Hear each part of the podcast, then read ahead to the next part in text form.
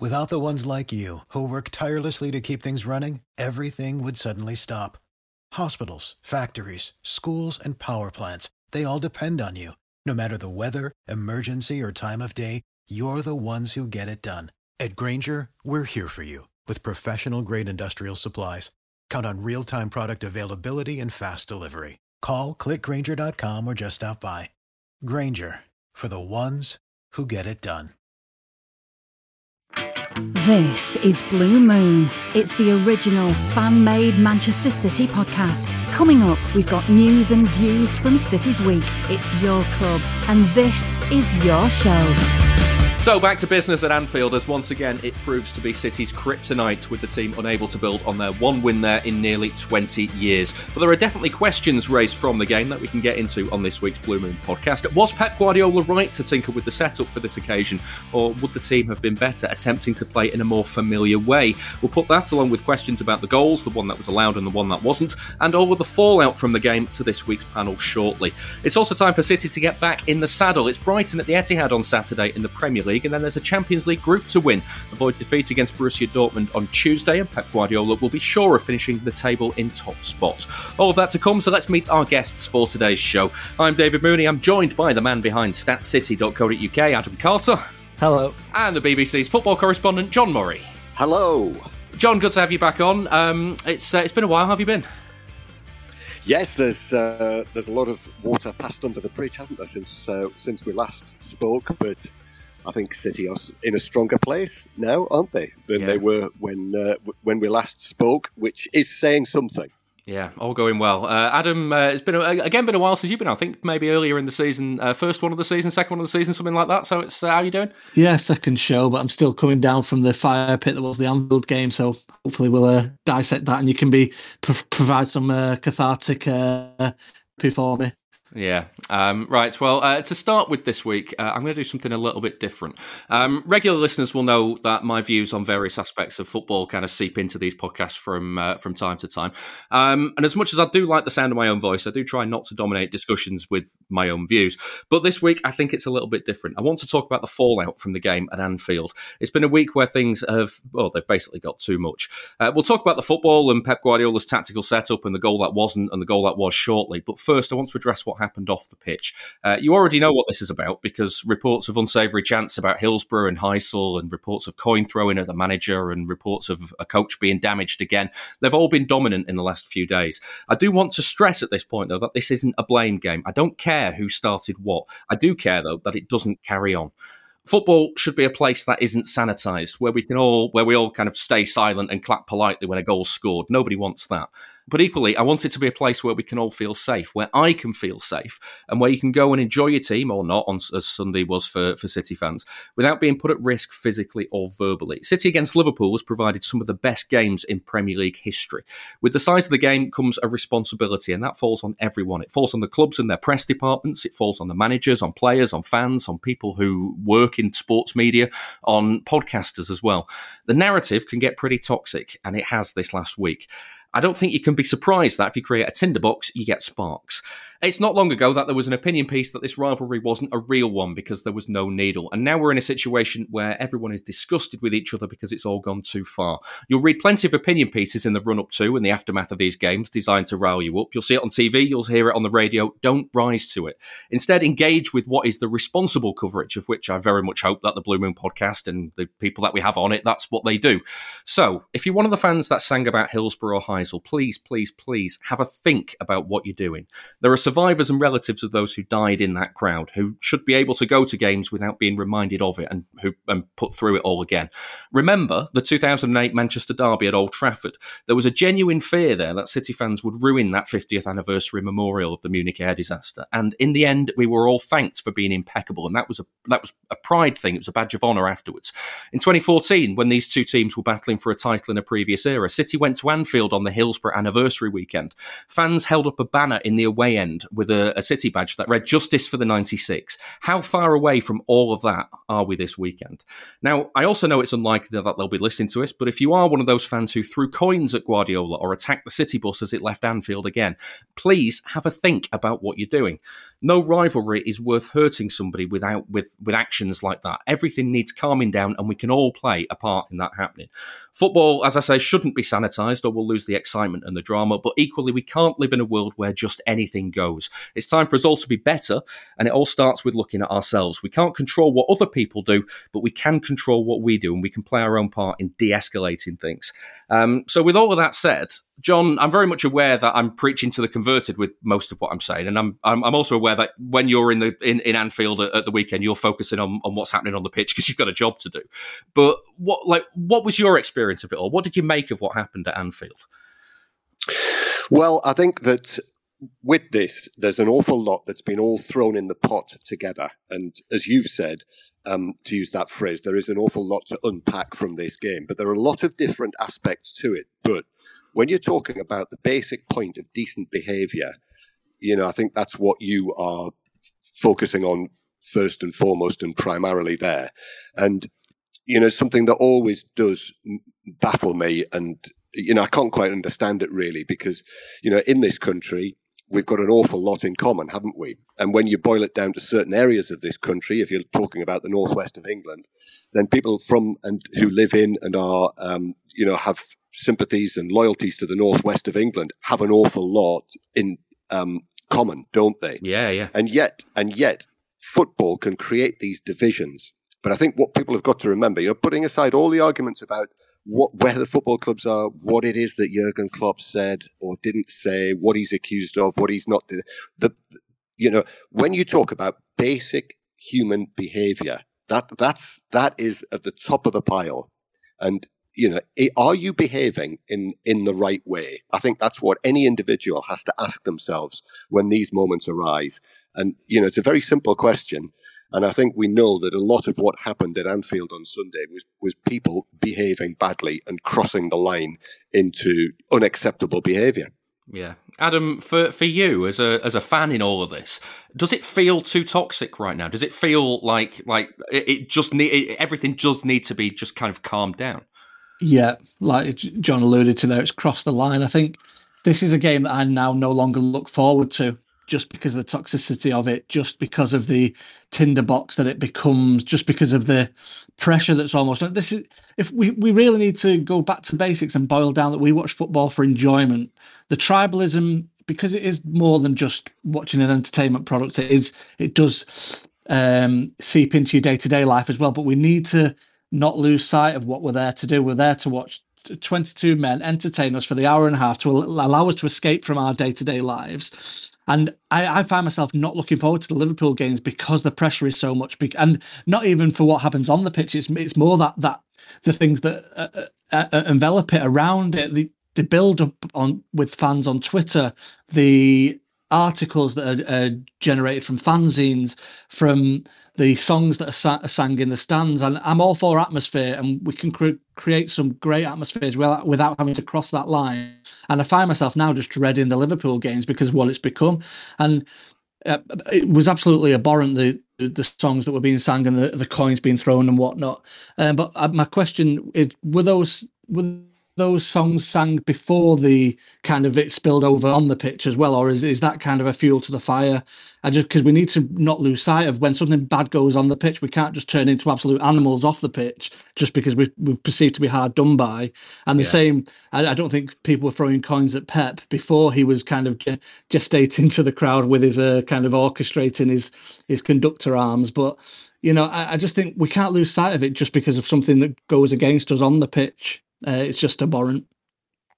We were always going to get to this point, David, I think, with the rivalry between Liverpool and Manchester City. And it wasn't such a long time ago that I remember covering these matches, and people w- would say, and I would get asked the question, well, it's not really the rivalry like Manchester United and Arsenal had all those years ago. It's not really like the rivalry that, that Liverpool and Manchester United had. It's not really like the rivalry that Manchester United and Chelsea had.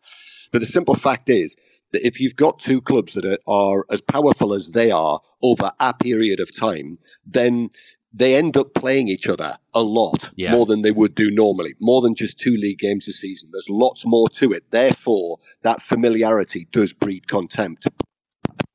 Yeah. no excuse to say, as I know has been suggested, that well, Jurgen Klopp whipped it up with what he said in his pre-match press conference. I mean, do me a favour. You know, he's giving his opinion on questions that he has asked. And if you can't respect someone else's opinion and behave properly when it comes to it, you know, there is, a, as I say, there is a line that people shouldn't cross. And, and that is the, the first thing that you have to remember. Yeah. Well, uh, as Adam, as you alluded to, uh, things did change on the uh, on the disallowed goal. The atmosphere did ramp up at that point. So let's get into the incidents from the game, um, and let's start with with that turning point because um, I, I, think City were they were kind of controlling things up to that point. Um, here's what Pep Guardiola said about the uh, about the disallowed goal afterwards. Well, this is Anfield. This is Anfield. The referee spoke with my assistant coach Rodo and Jurgen said, okay, I'm not going to make faults until it will be clear, clear.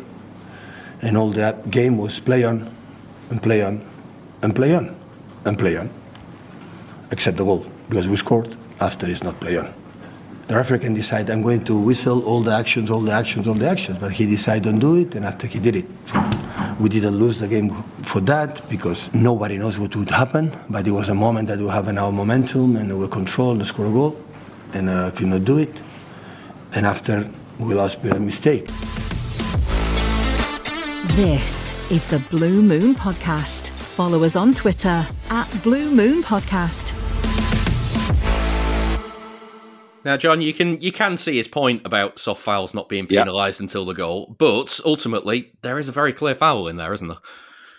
there is a very clear foul, and you know that all the club, whatever was said, you know, I know what has been talked about wa- was said by Anthony Taylor before the match.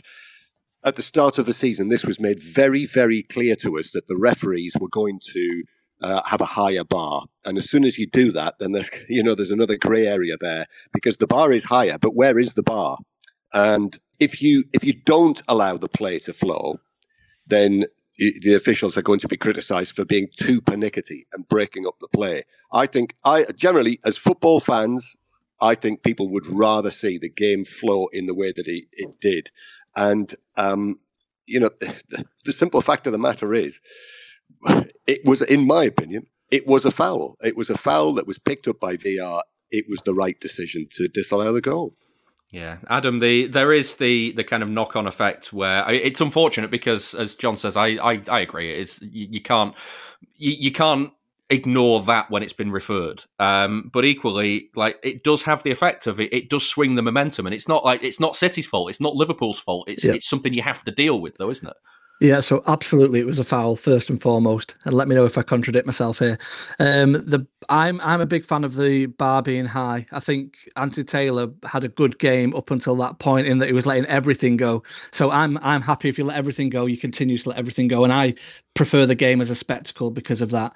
Now, um, w- once you let you because that was definitely a foul, Haaland on Fabinho, I think it was, but there was other fouls during the game that didn't get penalised because they didn't result in a goal. So you're you're only ever going to look back at these events uh, if it leads to a goal. If it leads to a corner uh, or a throw in, it never gets reviewed. So in those instances, the best you can hope for is that you get a corner rather than go and score a goal, and you get penalised for those for those fouls. The ridiculous foul that Bernardo did on Salah that he let go was if was almost worse than the Haaland one. Yet he's letting that go because it didn't result in anything uh, that was you know could be penalised thereafter. So it's just and like you say, it's not the team's fault that the resulting action is then whether it's looked at or not. And that's just the only gripe for me. But I'm I'm in, I'm not here to say that it wasn't a foul. Yeah, I'm just saying that. And my, my second point on the bar being that high, if the referee on the pitch is having a bar that, that, that that's high, the VAR needs to have the same side, uh, the same bar bar at the same height as well. Because as soon as he deems it as a foul that we're not going to let go, then it becomes two different decision makers making two different decisions. Yeah, but it's it, the, the the an issue maybe here, John, that uh, is the VAR protocol because ultimately the protocol is that Anthony Taylor Taylor describes what he's seen to the, the, the VAR official, and the VAR official will go, "Well, yes, that matches what I do. Don't review it. What I see, don't review it. Uh, no, that doesn't quite match what I what I see. Come and have a look at it." And ultimately, the only way that that doesn't get referred is if Anthony Taylor says, "Yes, I saw Haaland pull Fabinho's shirt," which it, so he clearly didn't. At that point, then it has to be reviewed, and you you, you get the overturn. And that's kind of where you get the inconsistency with those other incidents that Adam's talking about, I guess. Well, I find it um, so interesting as a broadcaster that you know we do occasionally get to hear these things, and you get to hear the conversation. And certainly, if if I cover a game for Match of the Day, for example, I can actually listen to what's being said while I'm doing the commentary. So you've got a very, very good idea about what is going on. And I, and I do genuinely feel that we will get to a point somewhere down the line where this is released, uh, you know, maybe at the time one day, but certainly in the aftermath. Um, and I think it is genuinely full.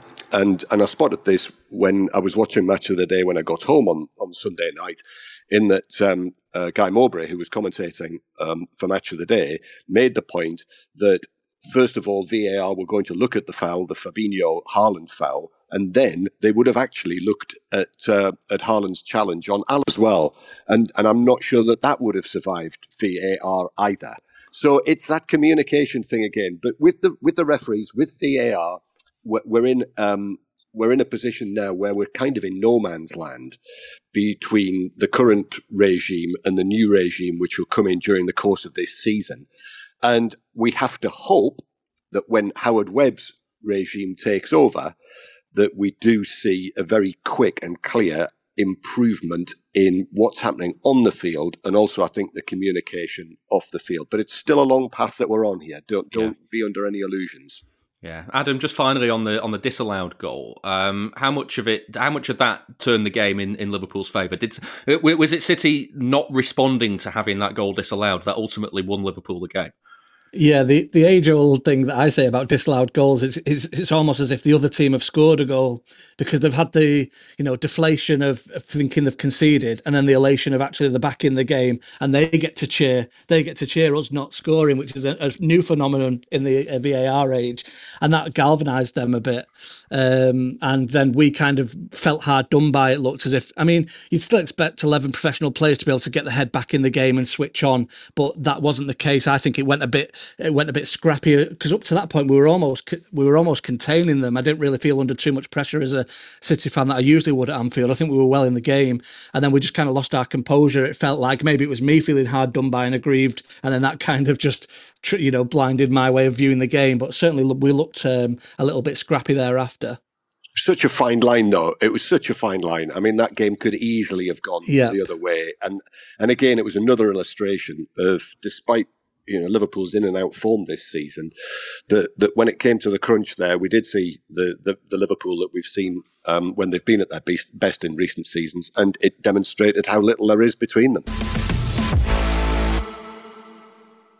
With LinkedIn Jobs, we tap into a network of more than a billion professionals to help you find quality professionals quickly and easily for any role you need. Marketing wizards? Found them. Software engineers? Found. That project manager I could never seem to hire? And found. LinkedIn Jobs quickly matches your roles with candidates with the right skills and experience. In fact, 86% of small businesses get a qualified candidate within 24 hours. Post your first job for free and get started at linkedin.com slash spoken. That's linkedin.com slash spoken. Terms and conditions apply.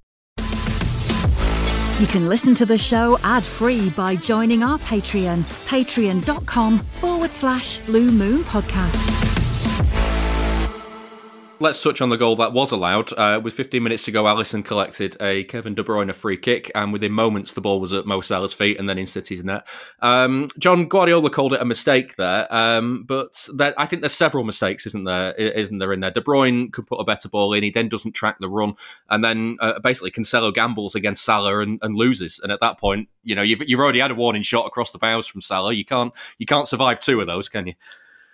It's a big gamble as well, isn't it, by Joao Cancelo? If you if you if you do what he did there, you've got to make it. And actually, having been at Anfield since for the West Ham game, um, Salah very nearly did the same thing in that match as well. You know, he is a master of doing that, being able to turn and roll and and, and beat what is effectively the last man high up the field.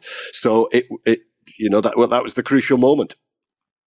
Yeah, Adam. Um, just on a technical point, should Cancelo be left uh, one v one against Salah at the back, especially after like Diaz, Diaz slipped what twenty minutes earlier and let Salah in? It's like like like you've had a you've had a warning here, boys. Yeah, maybe, yeah. maybe, maybe you should cover this a bit more.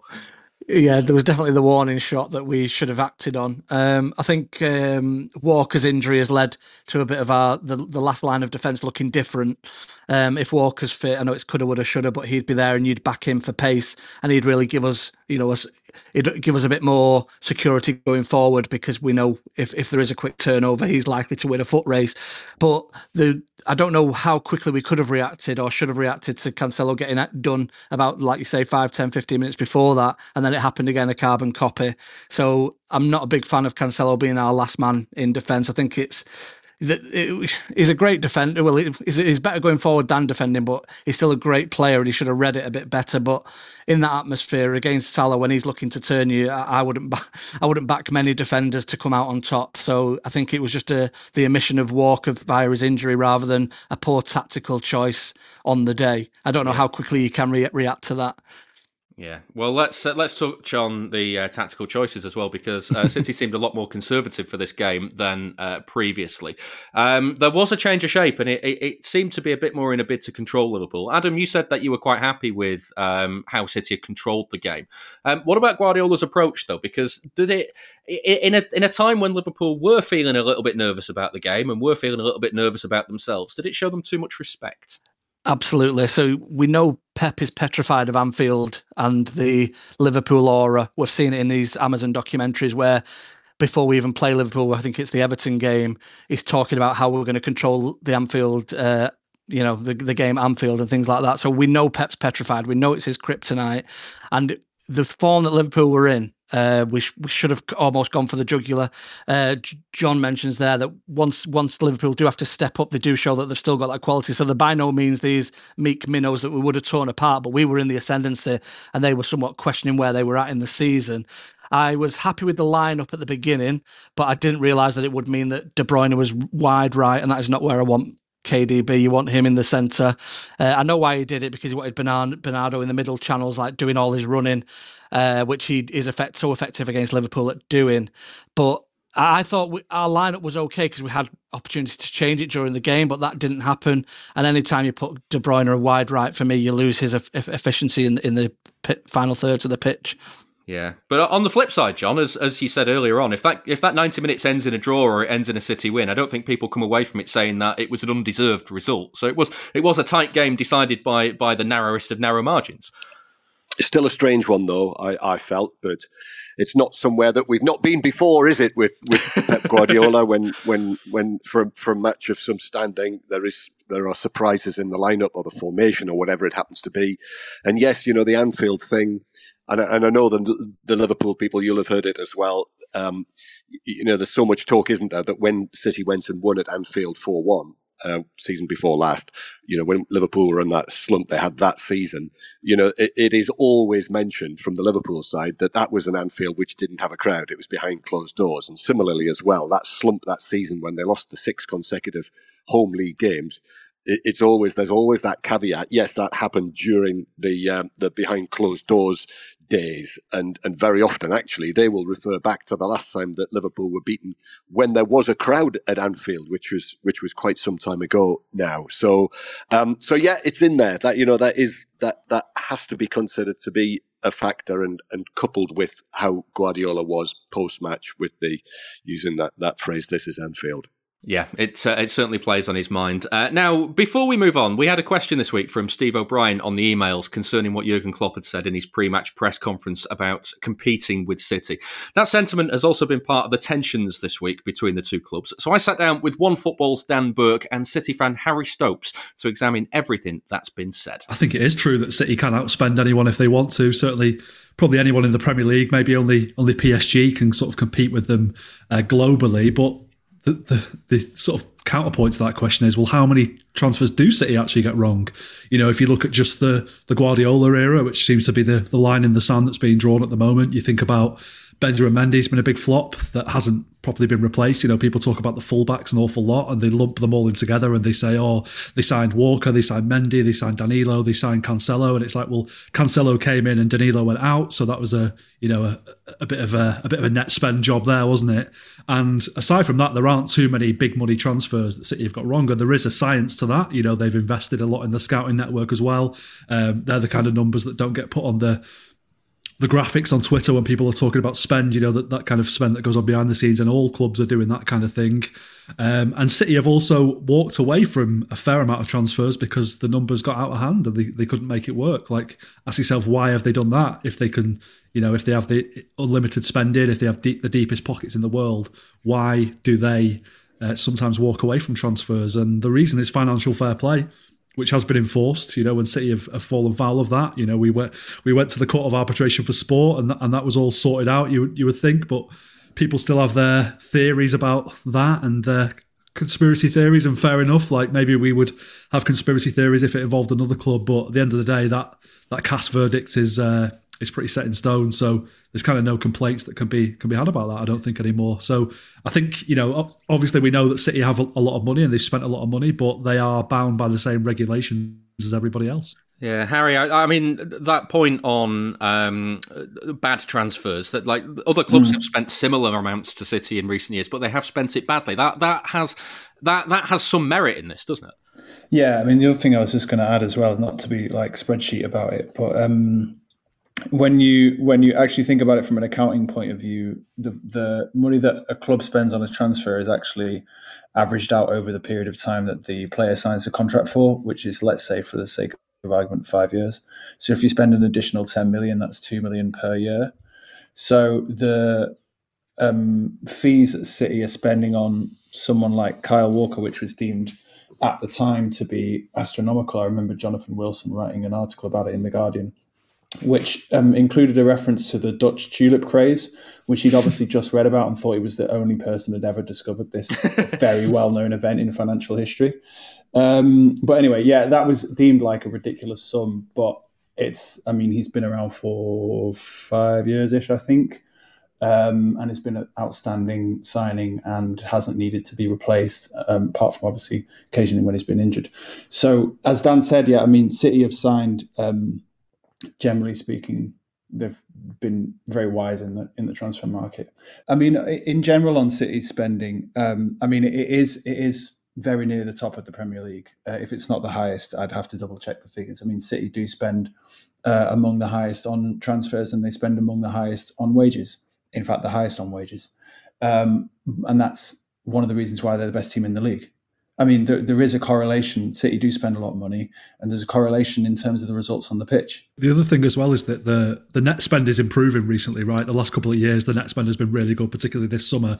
City sold loads of players and ended up with a negative or positive net spend. I'm not sure how you how you put it, but profit, profit, they profit. profit there yeah. we go. Yeah, yeah, yeah because City are now at that point in the project, for want of a better word, you know, it's been a long time coming, but where the outlay doesn't have to be so significant all the time, where they can still go big for the occasional player here, but we're generating much more saleable assets from the academy than we ever have before. Um, you know, the CFG has been a really good money spinner, like like it or not. It's it's been a great idea and a bit of a revolutionary idea in football, the kind of stuff that uh, other clubs have been. Um, lauded for in the past for their the way that they've conducted their business. So you know whether you like it or not, I, I think you have to say that the, the, CFG has been a great thing for City in terms of the finances that it's brought in. So that's why we're seeing this this kind of leveling out in terms of the net spend now. And I don't think um, it's going to be such a huge outlay for City in future. Yeah, um, I want to come to NetSpend uh, shortly, uh, but first let's just play this. This is uh, this discussion has, has come about because of what Jurgen Klopp said uh, to the media ahead of Sunday's game. Um, so let's hear directly from the horse's mouth what he was saying. Nobody can compete with City in that. You have the best team in the world, and you put in the best striker on the market. No, no matter what it costs. No matter what it costs, you just do it. I know City they will not like it. Nobody will like it. You ask a question, but you know the answer. But what does Liverpool? We cannot act like them. It's not possible. There are three clubs in world football who can do what they want financially. It's I don't. It's illegal and everything fine, but they can do what they want. Put in, and they will say, yeah, but we have. To, but it's exactly the fact. We have to look at. We need here, we need that, and we need that, and then we have to look here and make it younger, and here um, a prospect, and here a talent. That's what you have to do. And, and, and, and, you compete with them. It's not, not a problem at all for me. It's like it is, but it's you don't ask me that question because we always open this discussion, and in the end, it's me telling you. But you all know it. You should know. It's not possible to deal with that. And it will be like this. I heard now the Newcastle, whatever is there, said uh, there's no ceiling for this club. Yeah, right. He tells you He's right. He's absolutely right. There's no ceiling for Newcastle. Congratulations. Some other clubs have ceilings. So, Harry, what, what do you make of what he says? I mean, I think he's deliberately misinterpreted the remark about ceiling. Just as a side note, I think the guy was clearly so the guy from Newcastle was clearly saying there's no limit to our ambition. Yeah. Um, but and that's a separate point. I mean, it's a moot point, really. Um, the important question is, well, what does he mean by compete? Because they can compete on the pitch. They just did on Sunday, um, and uh, they were with, within a point of winning the league last season. Um, and you know, one one good game or one bad game away from winning the Champions League as well. Um, and over the last five years, they've they've tended to to run City very close. I mean, it looks if you like it's sort of it looks like it's very skewed towards city because we've won four out of the last five um, titles but they've with the exception of um, was it uh, i have to remember now 2021 uh, it was all very close apart from the one that liverpool won which was very not close in their favor so um, they can compete on the pitch certainly i mean i appreciate the, com- the conversation is a bit more subtle and complicated than that but on that simple level of the pitch, which is what football is ultimately all about, uh, what he's saying simply isn't true. I mean, the exception that I would take, mostly with Klopp's comment, is that I'm not sure that Liverpool's ceiling is actually lower than City's. And if it is, I think that's through choice. I think they probably do have the capacity to spend more money if their owners wanted to, to invest more money, but they don't seem to want to do that. They do often just spend the money that they earn, and that's, you know, their own issue, really. That's not City's fault. And I do wonder if maybe Klopp was trying to send a bit of a message to FF, SF, FSG with that as well, while also having a bit of a dig at City of kind of saying, like, look, if you want me to properly compete with this club, then you're going to have to put some more money in. But you know, I think you have to say that Liverpool they have done very, very well, uh, especially while Klopp has been there on a on a tighter budget than City. I don't think it's a low budget. I don't think that's that's fair to say because they've they spent well, a lot more than a lot of other clubs. I was going to say there'll be plenty of other clubs who look up at Liverpool from the league table yeah. and go, "What are you on about? We can't Absolutely, compete with you." Yeah. yeah, and it's very much a first world problem, isn't it? And I think it I think it comes down to good scouting and good coaching at Liverpool, and you know you have to say fair play to them from that for, for what they've they've achieved during the time that Klopp has been there. But then you look at the players that they've actually brought in, the players available to them compared to the players available to City, and there isn't much between the two squads. You know, as they are very keen to point out, they have you know a lot of world class, brilliant players, and Klopp himself has even pointed that out in the past few months that they've got the best goalkeeper in the world, the best defense in the world, and all this kind of thing. And arguably they have a deeper squad than City. I think they've probably got more senior players than City have. That was certainly the case last season. They've had a few bargains along the way that they've picked up, like Andy Robertson. They've had some academy players come through, like uh, like Alexander Arnold. But most of the signings in that squad are sort of thirty to eighty million pound players. Like it's it's good, but it's hardly a fairy tale achieved on a shoestring budget, and that is kind of what Liverpool are very uh, conveniently sort of position themselves and, and how they would like us to to see them. I think, but it's not really accurate. I think my, my other issue with, with this as well, Harry, comes in again from the net spend argument with um, that there is one transfer that, that does skew a lot of this discussion, and it's that Liverpool sold Coutinho for a lot of money. City haven't done that really until this summer.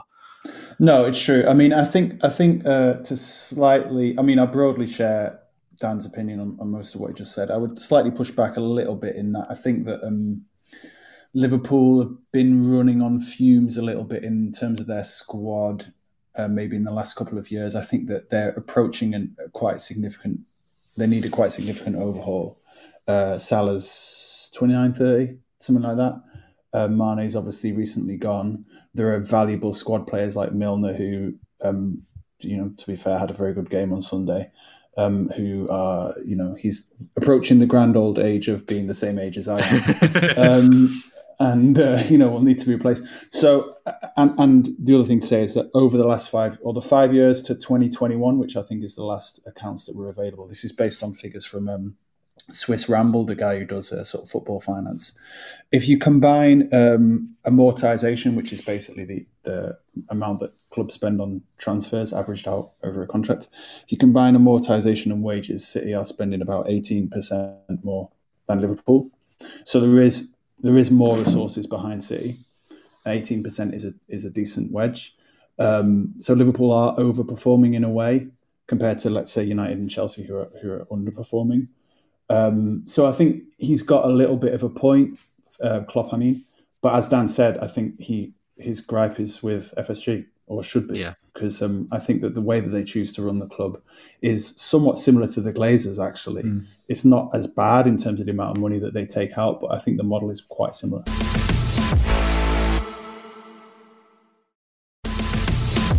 Get your ears around our bonus episodes every Monday. Patreon.com forward slash Blue Moon Podcast. I mean, at this point, I, I, would like to talk a little bit about the ownership as well, because if the problem is uh, is when people view City is the source of the money, and we can talk about you know mm-hmm. different sources of money uh, uh, until the cows come home, uh, but ultimately, if, if it's a rich owner, a sugar daddy, a benefactor, does that cause inconsistencies with uh, kind of how United or Liverpool or Chelsea initially became successful years and years and years ago? Because nobody's really doubting that their organic growth, as they all like to call it, came from sustained success in, in various different periods. But that success was often brought about initially by a rich benefactor or, or by clubs spending beyond their means. Take United, for instance, you know, late 80s, they spent a lot of money to get themselves in a position to start winning the title quite regularly through the 90s, at a point where the title then became really, really profitable to win. So, isn't a scenario with clubs like City, like PSG, like Newcastle, just the kind of the next logical step in that sequence, Harry? Yeah, it is. I mean, I think that um, uh, so, firstly, I mean, clubs like United were obviously the greatest benefactors, but there's also uh, Arsenal, Liverpool to somewhat lesser degree. You know, the clubs that happen to be near the top of the pyramid and have you know big names and history and so on, quote unquote history. Uh, at the time that huge amounts of money started coming into football, we're in a sort of lucky position that for the first time you could make massive, massive sums and therefore spend massive, massive sums in a way that wasn't possible previously. And it's to a certain extent uh, a kind of a fortune combined with um, obviously uh, United had a great manager at the time in the nineties and so on, whose name I forget. Um, we don't we don't say it around here. It's okay. No, no, no. It's uh, verboten. Um, yeah, I mean, I, I, think City's City's model has basically been to um, to just sort of artificially accelerate that process of putting money in and getting money out just over a very short period of time. Um, but that kind of happened, yeah, as you say, organically for those other clubs. Um, so the other thing that I was going to say is that I think David Conn, who's I know a lot of City fans don't like, and I'm not going to talk about what he said about City in the past, but he has written interesting stuff about financing football more generally. And um, he takes it back to the early 80s, I think it's 1981 or thereabouts, when Spurs became the first club to become a PLC, a, pu- a publicly listed company. And um, at that time, the FA could have basically prevented um, Spurs from uh, from doing that because they had they were the you know if you like the regulator of football, and they could have said no, PLCs can't play in a football league. Um, but they didn't do that. They sort of were asleep at the wheel. The, the regulator, if you want to call the Football League and the, the Football Association regulators of the game, they, they just never did anything. You know that, and so as you say, um, where we are now and where we may be in the future with you know the dreams of, of Todd Boehly and all that is kind of a just the latest step. Yeah, um, I mean, the other point about all this, Dan, I'm I'm interested in is that it's at this point when you have this discussion with with opposition fans, the conversation often turns to sports washing, and if that's the issue, is that a completely different discussion? It's not about how how much money City have spent, but it's about who owns the club, isn't it? Yeah, I think it is a completely different discussion. Not to sort of put it to one side and say we're not talking about that, like you know, pull the wool over people's eyes or anything like that. I just think it is a different discussion. I think you know it, it's definitely something that requires examination, and I've never been comfortable with the with the association with Abu Dhabi. Um, you know, I, I, resent the fact that we are asked to, as fans, to answer for you know human rights abuses that go on thousands of miles away. And, and I, I, am at the point now where I completely accept that there are some fans who just don't want to engage with that at all and just want to kind of enjoy the football. And I think that is a legitimate position that people can just ignore it if they want to, and they don't have to you know, give up su- supporting the club or, or, things like that. You can just, if, if, if you don't want to engage with it, then fine. I, I've also thought that for a while that maybe the sports washing angle has been a bit overplayed and is perhaps not as as fundamental as people would like to have us believe. You know, it, it, there is a world where City's owners, uh, whatever you think of them, are probably just rich people who are running a business to turn a profit, as it's their big portfolio of businesses in the same way that they they do. And I think the sports washing conversation has become just completely toxified now.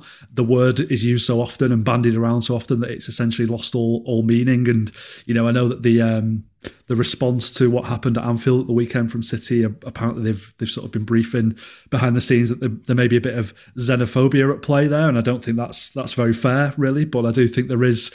Um, there is something going on when it comes to the way people separate so-called good money from so-called bad money. To me, it's all just a different flavour of capitalism, really. But this, there is this, you know, whenever someone says state-funded or state-backed, it's almost a bit of a dog whistle at this point, and I think that requires a bit more examination as well as, as how we sort of view that part of the world and money that comes from that part of the world. Yeah, is it is it fair to suggest that City are the problem, Harry, rather than part of a wider systemic problem when it comes to spending? I mean, I, almost in the sense that City are, are a symptom of the problem rather than the problem itself. City are definitely, in my view, in it, although it pains me to say it as a City fan, City are a symptom of a wider problem you know, I wouldn't I wouldn't want to admit that, but it is the case in terms of the way that that money has um, played a role in football and the way that one you know your experience as a fan and the amount of respect and priority that's given to fans has eroded over a long period of time. Um, so yeah, you know, we, we, um, the first part of that question is true. City are a symptom of a problem, but again, the the problem is wider. As I mentioned earlier, it's got a very long history, and the people who are responsible for regulating the game, both in the UK or both in England and uh, you know at the European level and at the world level. Um, I mean, if you look at UEFA and FIFA, they're not organisations that are opposed to corruption. I think we can, sure we can say that, you know, without having to legal that part out of the conversation. Um, and so there isn't necessarily the appetite to really um, get to the bottom of it. And, and I mean, the CAS uh, case, the case that was heard at CAS, and then the verdict at CAS, um, is a sort of a. I don't fully understand um, exactly what that means. That the various, you know, the, the allegations were time barred or the evidence was time barred. I feel like it's a bit murkier than some City fans would would imagine, but but it is the apparatus that exists to regulate sport, and sport across the world in many sports, not just football, is awash with money, and it isn't always very well regulated. Yeah. And it is the it, that is the um, field to use a sporting metaphor that City are playing on. Yeah, um, just finally, as well, Dan, uh, because I, I think back to me and you have talked a lot on the podcast about growing up and, and our experience of City mm. growing mm. up. Um, I do think City fans can offer quite a unique perspective on having been on both sides of the "this isn't competitive" fence. Because I, I quite clearly remember being a you know a teenager watching City in the noughties and seeing a lot of situations where I was like, well, City are never going to get beyond this point because they're never going to be able to have the tools to compete with United or Chelsea or Arsenal at the time.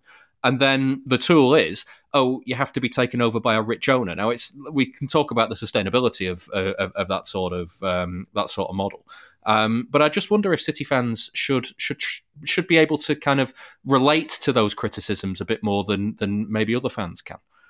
I think so, yeah. I mean, I think I, I, certainly remember when Chelsea were taken over, thinking that was awful, and oh, isn't it wrong that they're buying titles and how horrible? And then you know when it happened to us, we we loved it, didn't we? But you know, I, I, think if there was, if, if we had never been taken over and someone like Everton had been taken over, I dare say we'd be complaining about the same things and and would have a completely different perspective on things. Like my perspective at this point is just that this to me is I don't know how temporary it is, but everything is temporary, and I'm enjoying uh, the football on display from City.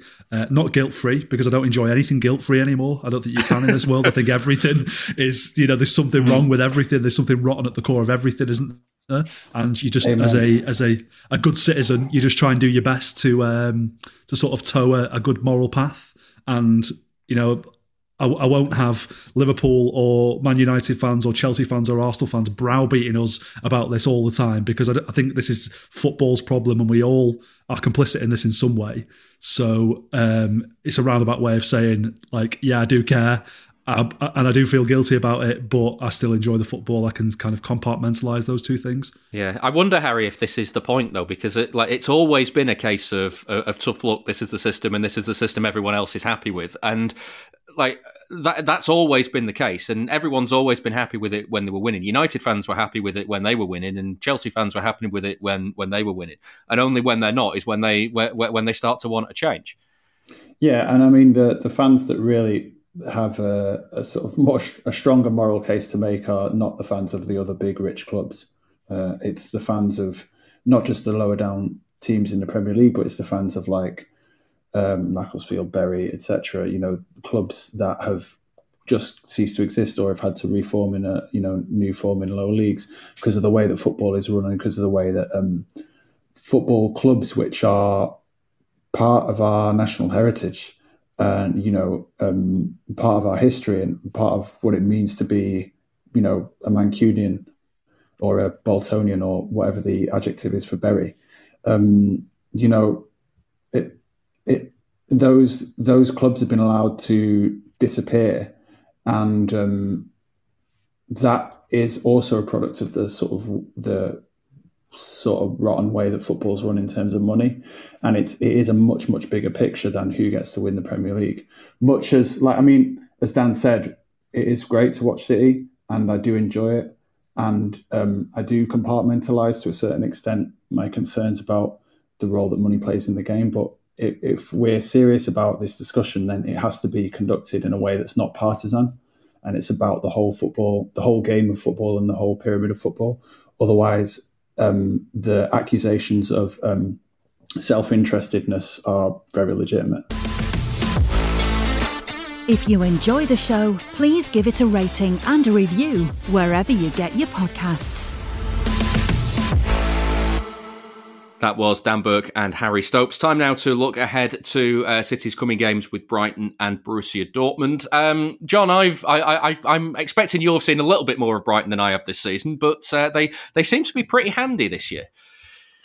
Not seen them yet under De Zerbi, um, and they seem to have referred to, to type a little, um, you know, in terms of how they were when uh, Graham Potter was still finding his way. But I saw them early in the season, and they were outstanding, absolutely outstanding, and they are they're I think one of the classic examples that we have around at the moment. And Brentford are another case in point where you know through through good good club management, good club husbandry, you might call it, and and good football management, and also time. You get clubs that are in that middle rank, that middle um, section of the Premier League, who are way below in terms of the financial resources and the and the playing resources of the teams above them. But because of because of those two things, how the club is run and how the team is run, that they are quite formidable opponents. And uh, and Brighton, um, even even with the change, I think still have a lot of those elements. Yeah, Adam, I can't remember off the top of my head many easy games against Brighton, and I'm kind of wondering if that's for the best. Having having come off the back of what happened at Anfield, City City want a game where the opposition are going to come and play, which Brighton will do, and they want a game that won't be easy. Yeah, we've never had it too easy against Brighton. They're certainly not whipping boys, despite we've I think we scored four on a couple of occasions against them but they've also done us at their ground as well. So, and that's that lives in recent memory. So we won't take it easy, and I think we do need a challenge. I think the home crowd for us will help. I think we'll we'll be there'll be an element of you know um, a scorned animal or whatever the saying would be around, you know, a w- wounded animal. Wounded animal all over scorned. Yeah, you can't have both, yeah, can you? I'll have them. How about, uh, yeah, anyway, uh, the, the wounded animal effect, I think, and we we very rarely, if we lose under Pep, lose again or play badly again. I always, and this will be famous last words, but the first thing I said to my friend uh, when we with the full time whistle went Anfield, I said I feel sorry for Brighton on Saturday because Pep usually gets his team in order after a bad defeat or a you know a, a, big impact defeat, and we usually go on a run uh, uh, and then get our you know get our ducks in, in a row and, and plow on from there. So I'm, I'm expecting that this weekend, but it's not going to be any easy. It's not that's not going to be a, a reflection on how Brighton are. I think it's just a way that when Pep loses, he whips his boys, and the next week we the real City turn up by the way, just on that as well, I, I feel that um, I, I, feel that things are really going Arsenal's way at the moment, and you know they get if there's if there's a bit of look around, they're getting quite a bit of it. And I think one thing was the fact that they have not had to play Manchester City this midweek because of the uh, the rescheduled Europa League game. I think this would have been the wrong time for Arsenal to have to play Manchester City, but they haven't had to play them. Yeah, it's funny, funny enough though. I'm I'm the I'm the opposite view. I'm very happy that that game was uh, was was pushed to later in the season. City could have a week ahead of this uh, ahead of this Brighton game just to to kind of well, mull over is, what happened there, at Anfield. Yeah. There is that, but I certainly I wouldn't want to be I wouldn't want to be playing Manchester City next match after Anfield. That that is uh, that is for sure. And one actually just one other thing on Brighton as well is that um, I, I, just noticed this week the the team that they played against Nottingham Forest on Tuesday night that was exactly the same team that started their first match of the season. So another thing with Brighton is that there is that continuity. I think by and large, whether it's Graham Potter or De Zerbi, they know what their best team is, and of course they don't have those European commitments, um, and therefore, therefore there is that settled nature to a team, which actually is quite a rarity these days at the top end of the Premier League.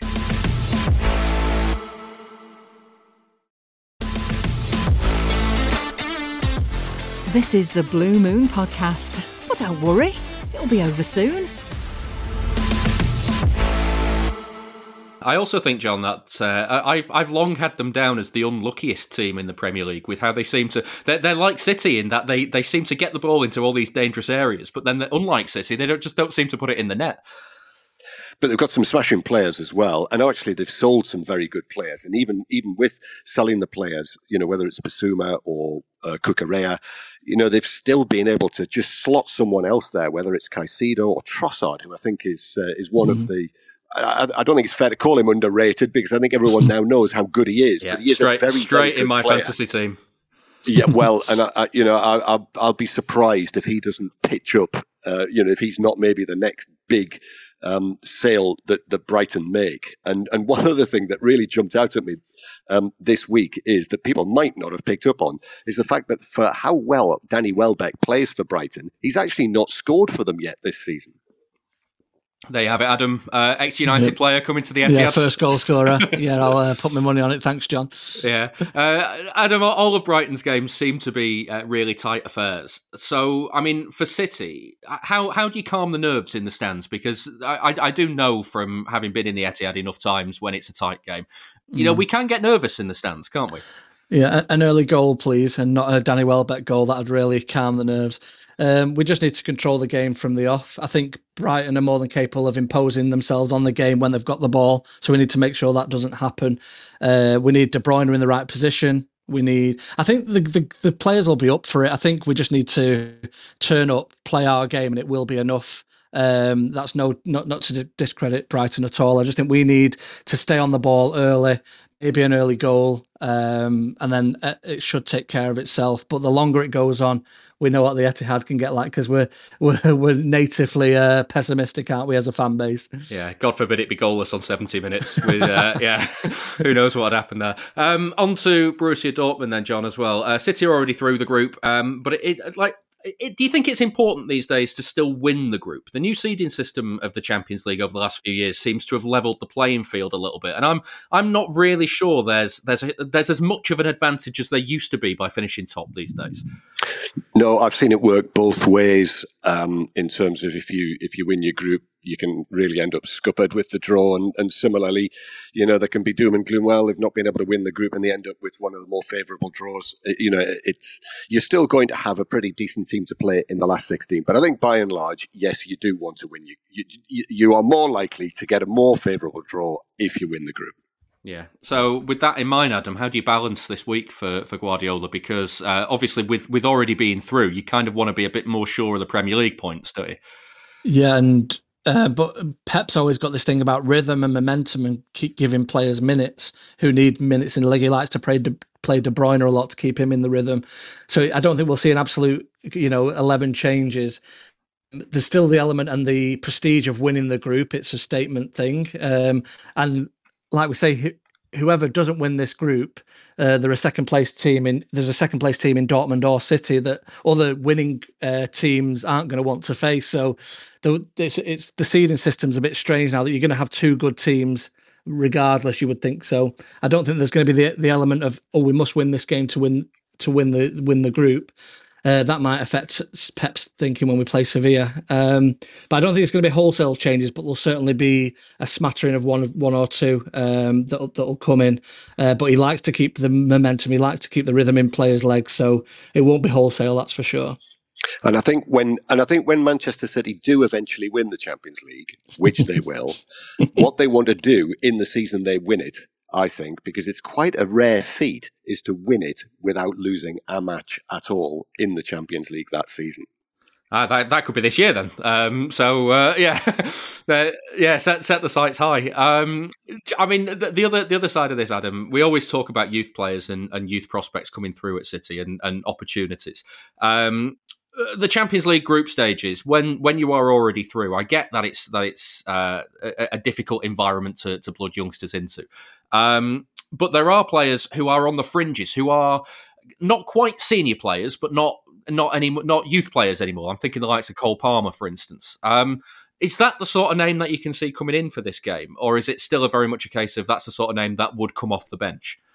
Yeah, I still think they're coming off the bench type names. Um, I'd personally play uh, Cole Palmer from the off you know as soon as as soon as possible but it's not my job on the line if that goes wrong. So pep is very much putting players on the uh, on the pitch that are going to do the job for him first and foremost. But me i've got the romance of seeing the city academy and seeing youngsters like phil foden coming through and you know representing our club at the top level. And i want that more and more. So i'm always biased when i'm asked questions about should we be playing youngsters more and more. I think the dortmund game will have more of a reflection on what the Sevilla team looks like based on the result of Dortmund. And if we're through and we've topped the group or perceived to top the group thereafter, I think that will open the door for players like Rico Lewis, Cole Palmer, Wilson Esbrand to, to maybe get a start. But I still think Pep loves the rhythm and the uh, momentum too much to really, you know, throw 11 new players at it. Yeah, and uh, I mean, ultimately, John, the, the the the game after this as well is it's it's a kind of ten days or so away yet, but it's still uh, a trip to Leicester the following Saturday lunchtime. Um, rhythm is important, I guess, for Guardiola in, in in making sure that he's got you know players in the right frame of mind for each of these games. Yeah, although that's never too much of a problem, is it, for Manchester City? But I think um, I don't think Palmer's started yet, has he, this season? And obviously had the injury problems last season.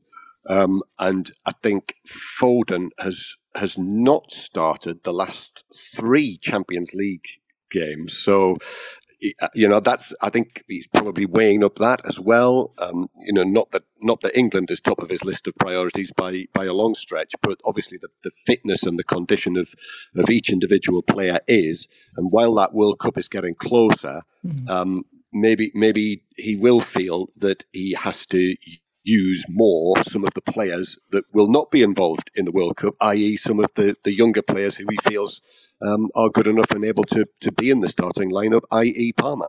Yeah, and Erling Haaland, who uh, who won't be going to Qatar, so that's uh, that's uh, that, that, that's a, a, frightening prospect for all of City's opponents between now and, and mid-November. Um, right, so it's charity bet time. We've raised two hundred and five pounds so far on the charity bet this season. Uh, we each get a ten pound correct score single on City's games from William Hill, and the winnings are going to the Man City Fans Food Bank Support Group. They're helping the Trussell Trust collect food and money to support Manchester Central Food Bank. If you're at the game on Saturday, then go and drop them a visit with a donation if you can. They'll be under the bridge by Asda between 12.30 and 2.30 p.m. So let's kick off uh, with the Brighton game. Uh, John, what are you having for this one? I am going to go 3 0 to Manchester City for that one. 3 0 is 13 to 2 and £65 if you're right. Adam, what are you having? Uh, 3 1 City. 3 1 City is 10 to 1 and £100 if you're right. I'll go 4 1 City, which is 14 to 1 and 140. Uh, that brings us on to Dortmund. Um, Adam, what are, you, uh, what are you saying for this one? 1 all. Uh, one all, seven to one, and uh, seventy pounds. I've gone for a, a, a, City to edge it two one. That's uh, eight to one and eighty pounds. John, and I'm going for a classic Champions League style later group scoreline of two two. 2 2. If it comes in, is 14 to 1. It'll win City the group, so uh, so no need to feel bad about that. And it's uh, £140 for the charity if you're right as well. Uh, you've got to be 18 or over to gamble. Prices can change. Please gamble responsibly. And for more information, take a look at begambleaware.org. Uh, now, we're going to finish with a quick listener question this week. Uh, get in touch for next week uh, on Twitter at Blue Moon Podcast. You can email us through the website as well, bluemoonpodcast.com. Um, Alan's got in touch on the emails to say, I went into this season thinking that City were very light in the fullback area area with only Cancelo, Walker, and Gomez as options. I was pretty happy with the summer signings, but I was worried that we'd swapped being short of a striker for being short of defenders, especially in the fullbacks. Ten games in, and sure, there was a little wobble at Anfield, but I've completely changed my mind. I love the flexibility of Akanji or Ake to fullback if it releases Cancelo to move forward, and we end up with a back three instead. Do you think that this is Guardiola's most complete City squad, even allowing for the quality going forward in the 100 point season with Sane, Sterling, either side of Aguero. Um, Adam, you're you, have experienced all of the uh, Guardiola era squads. Um, yeah. Is is this one the strongest? Yeah, I think it's strongest in terms of age. I think it's strongest in terms of contract length. I think it's strongest in terms of positions filled as well.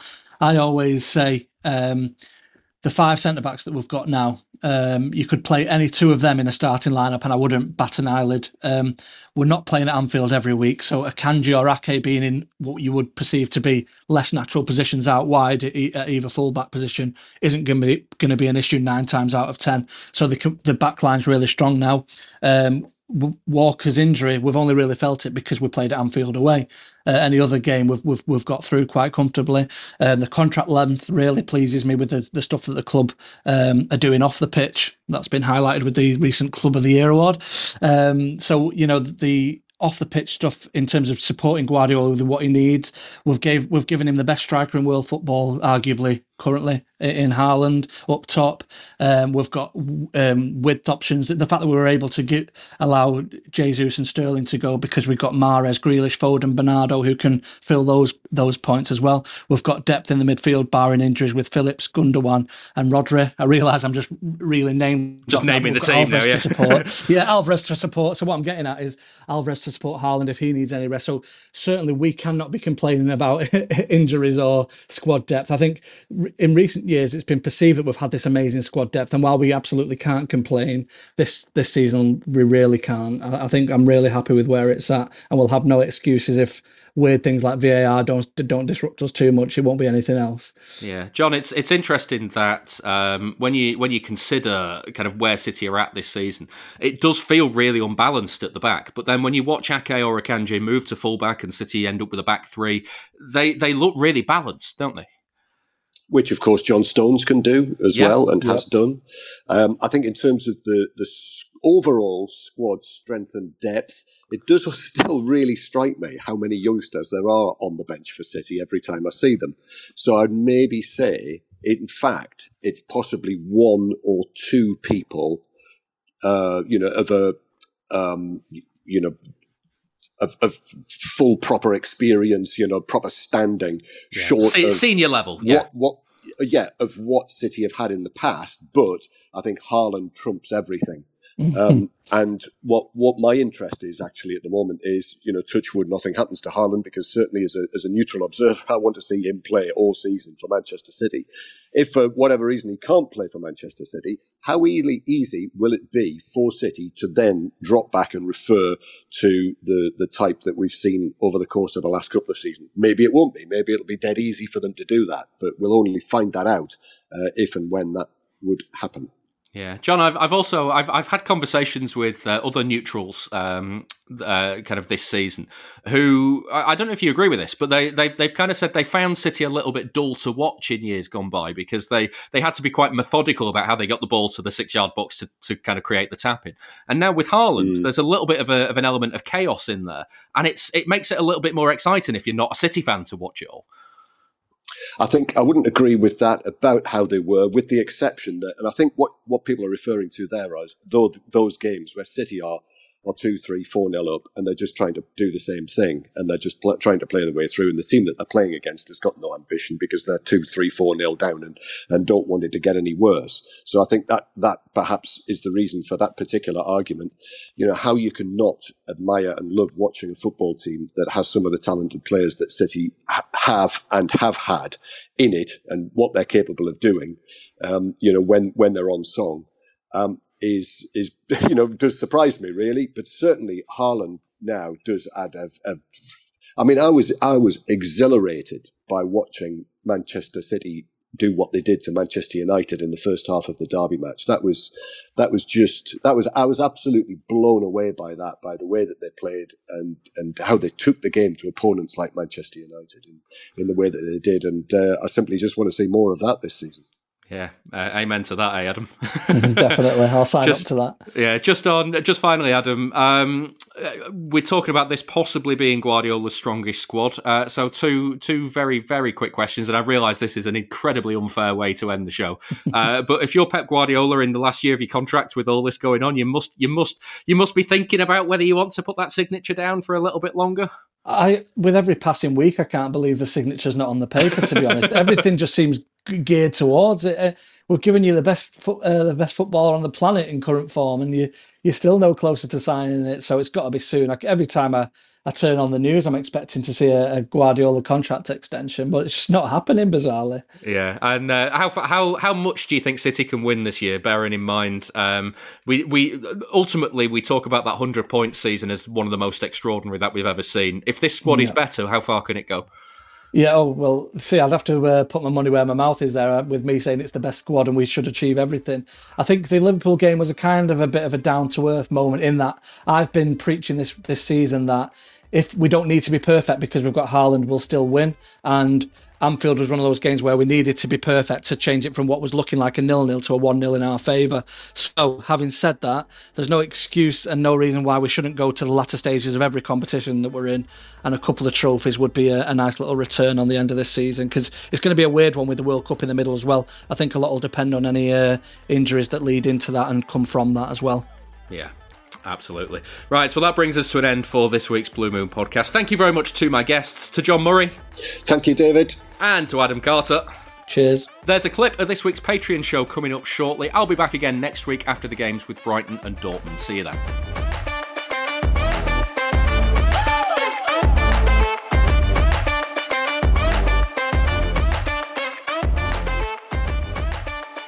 That was the Blue Moon Podcast. Please give the show a rating and a review where you can. And don't forget, you can listen without the ads by signing up to our Patreon. You'll also get an extra episode each Monday. Here's a clip of this week's. I think my first ever game was Norwich at home in the FA Cup in about 2005 or 6. And, and that was just a dead rubber, and no one was particularly bothered about it, to be honest with you. But you could sense there was something different with this one. And we're on this stage now. You know, we've we might not have come away with it this time, but look at the level of, of entertainment we've got now. And you know, rather than just you know milling around in, in mid table for for most of the mid two thousands, we got somewhere now, and you know, we got to this this level where we wanted to be you're not old enough to remember Maine Road and, and what mm. Maine Road was like, but I wonder if, if for a lot of fans, this is the game that they they sensed that the city of Manchester Stadium became home for the first time. It like there, there was an identity to the to the to the ground and to the stadium then mm. that that that didn't exist in those earlier years at, at, at what became the Etihad. My stepdad, who's been a City fan since the seventies, I think he was quite cautious of, of moving and, and yeah. what leaving Maine Road would, would mean for City and you know just the, the atmosphere in the place. It was electric and, and I think that that served as well in going forward and bringing a bit of excitement to, to the City of Manchester Stadium because had just seen a couple of, of turbulent years of, um, of, of mediocrity, really. You can listen to more of that at patreon.com forward slash blue moon podcast. and join us again next time for another episode.